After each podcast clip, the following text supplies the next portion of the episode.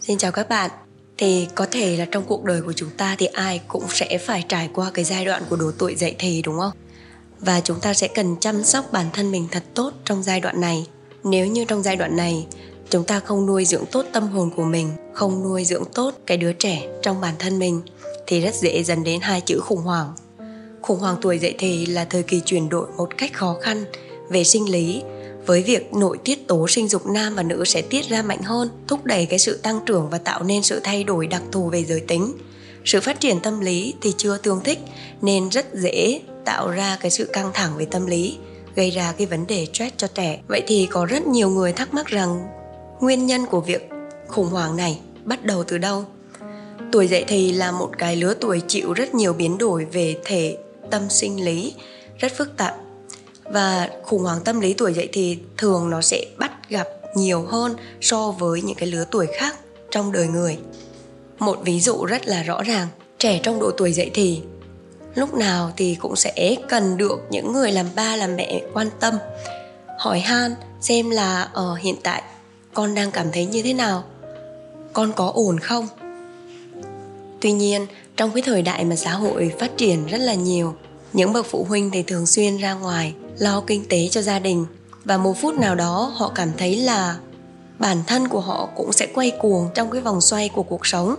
Và đến một ngày, họ vô tình bỏ quên đứa con của mình. Ở trong cái lứa tuổi chuyển giao từ một đứa trẻ thành một người lớn, thì các em trở nên rất là nhạy cảm, rất dễ bị sốc trước trước những cái lời chọc ghẹo của bạn bè.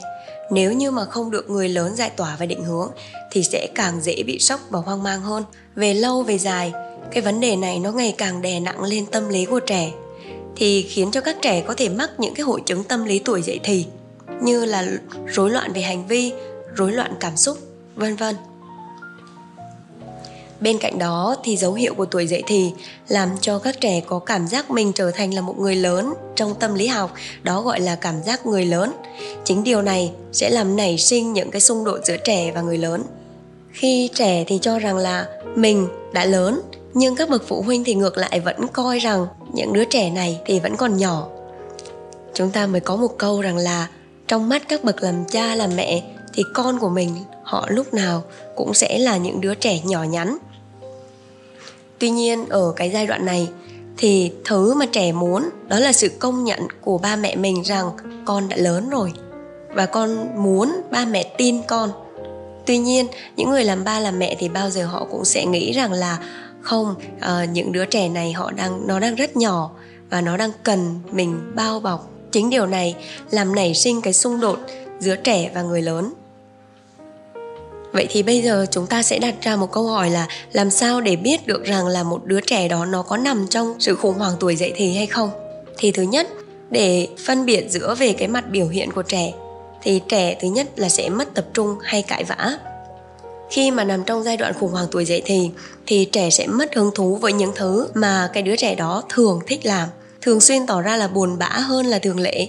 Những thói quen ăn ngủ của con cũng sẽ bị thay đổi đi và dần dần, trẻ sẽ cảm thấy không hài lòng về bản thân, sẽ cảm thấy rằng là bản thân là một người không tốt, một người luôn có khiếm khuyết và dần dần dẫn đến sự tự ti trong trẻ tiếp đến là sẽ có những cái nguy cơ sử dụng những chất kích thích hay là chất gây nghiện. Những đứa trẻ mà chứng kiến bạo lực học đường hay là những đứa trẻ là nạn nhân của bạo lực học đường, của bạo lực gia đình, thường họ sẽ có những xu hướng sử dụng những chất kích thích, chất gây nghiện như là thuốc lá hay là rượu bia.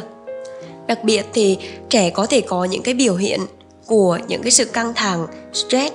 Rồi tuổi dậy thì cũng là một lứa tuổi chịu rất nhiều áp lực từ học tập gia đình, bạn bè, thậm chí là nhiều trẻ đã hình thành những suy nghĩ tiêu cực về vóc dáng của mình hay là về trình độ của bản thân.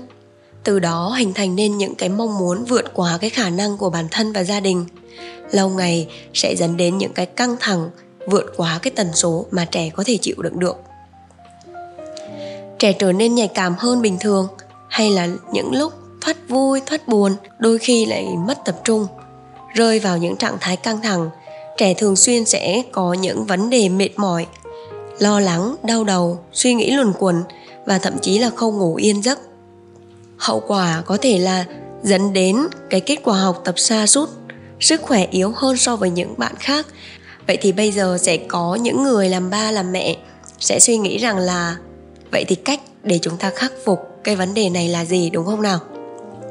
Gia đình là môi trường quan trọng trong sự phát triển của tất cả những đứa trẻ ba mẹ hãy chia sẻ và bao dung, dõi theo những cái thay đổi của con mình. Và để kịp thời can thiệp và giúp đỡ cho con. Nhưng không bám sát quá mức.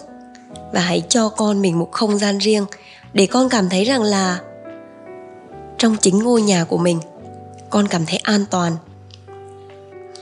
Các bậc phụ huynh thì cũng cần tôn trọng những ý kiến cá nhân của con. Nhưng cũng phải góp ý nếu như mà những ý kiến của con không phù hợp. Và chúng ta cần phải góp ý một cách khéo léo, một cách chân thành, để cho con cảm thấy mình được tôn trọng, mình được lắng nghe. Mình sẽ kết thúc chủ đề khủng hoảng tuổi dậy thì ở đây. Rất cảm ơn sự lắng nghe của mọi người.